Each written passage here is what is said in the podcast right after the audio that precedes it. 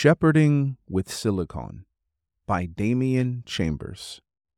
Damian Chambers, M A, is an assistant professor in the School of Religion and Theology, Northern Caribbean University, Mandeville, Jamaica. ChatGPT, the artificial intelligence chatbot that is producing not only human-like conversations, but also human-like intellectual output, has generated a lot of interest in the topic of A I since it was launched in November twenty twenty-two. ChatGPT can write sermons, and good ones too. Several pastors have done experiments with their congregations by presenting sermons written by ChatGPT to get their reactions. Very few congregants could tell the difference between a sermon composed by ChatGPT and one written by a human. This article seeks to address the implications of the emergence of A I for pastors and how they should relate to it.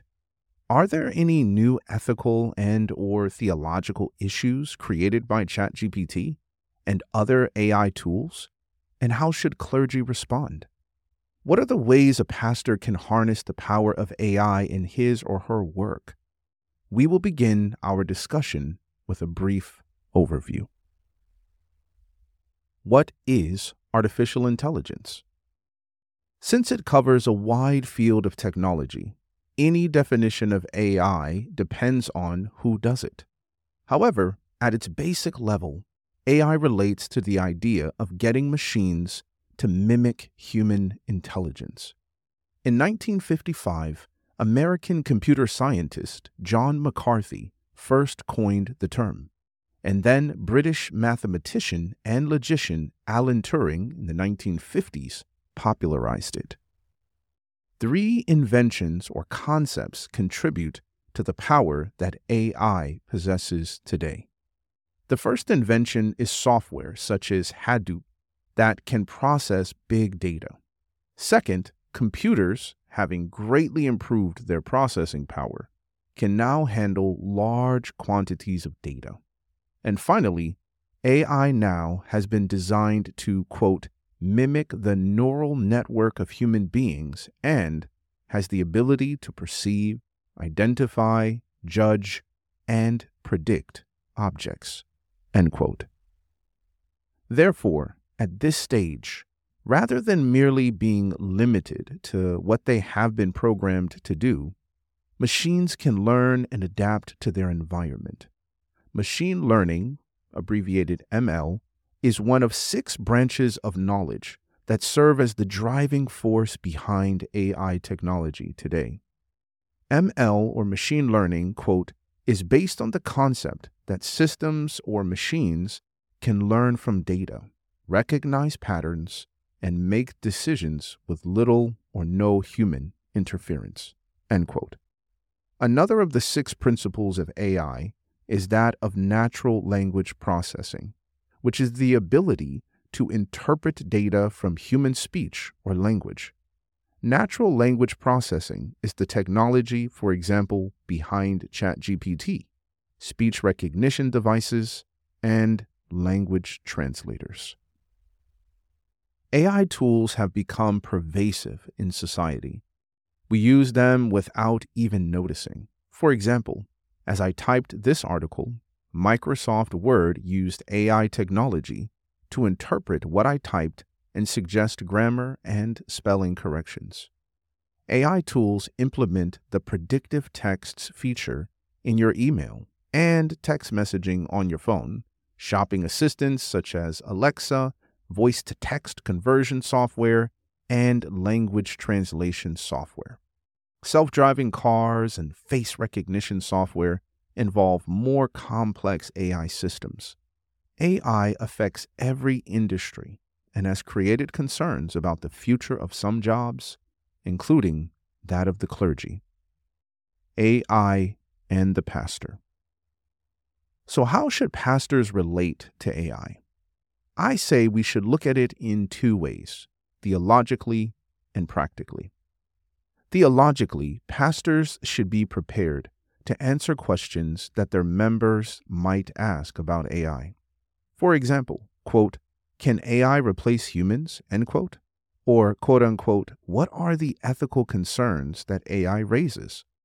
On a practical level, pastors should be looking for ways to use A I in their ministry.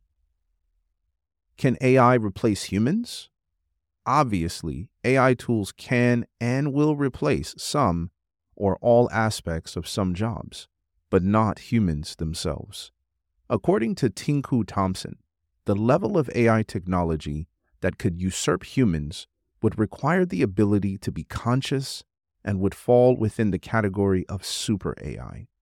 That would be the type that people like Elon Musk and Stephen Hawking think will lead to the extinction of the human race. As Bible-believing Christians, we know that consciousness is a gift from God. Since humans cannot transfer that gift, super A I will continue to remain only in science fiction and the imagination of its conceptualizers. Consequently, the idea of A I replacing humans is something that, as Christians, we should not be worried about. Ethical issues raised by A I. While the biblical principles of morality remain the same throughout time, the creation of new tools usually generates new arenas for the application of those concepts. Some of the issues raised by A I tools include data privacy, intellectual property, reliability of data, and bias or discriminatory results. While data privacy issues have existed since the invention of computers, they have been accentuated with the emergence of the current A I tools. Some specific tools that would generate privacy concerns for a church, for example, include face recognition technology, surveillance cameras, and intrusive marketing tools that study customer behavior. It is important that each church not only study the privacy policies of the tools they use, but also create and implement their own privacy policies in connection with any form of data collection that they practice. A I tools have also raised concerns about intellectual property rights. For example, if a pastor uses A I to generate a sermon, it is difficult to determine the source of the information and how to credit it. Similar concerns involve photo generation apps. In addition, A I tools raise the issue of the reliability of the data that they generate. Some researchers have demonstrated that A I tools can generate biased results on political and/or opinionated matters. Therefore, just as you would filter the data that you find on the internet or receive from others, you should do the same for the information A I tools produce. You should never uncritically accept A I-produced content. The pastor's use of A I tools. Besides examining the ethical and theological issues relating to A I, pastors should also explore ways of utilizing A I tools in their ministry. Generally, you will not yet find A I tools that are created specifically for the pastor. According to William Young, at present, not many economic incentives yet exist for developing or doing research into advanced A I technology for church. However, the church, and by extension, the pastor, can benefit from general tools available to the public, especially in the fields of customer service and education. The first step toward implementing A I tools in pastoral ministry is to have the right mindset toward them, to see them as just tools, not a replacement for human creativity. No matter how advanced it gets, A I is simply a device to help us in our work. Some commentators refer to A I as producing the fourth industrial revolution. Each of the previous industrial revolutions provided humanity with tools of greater capacity and power.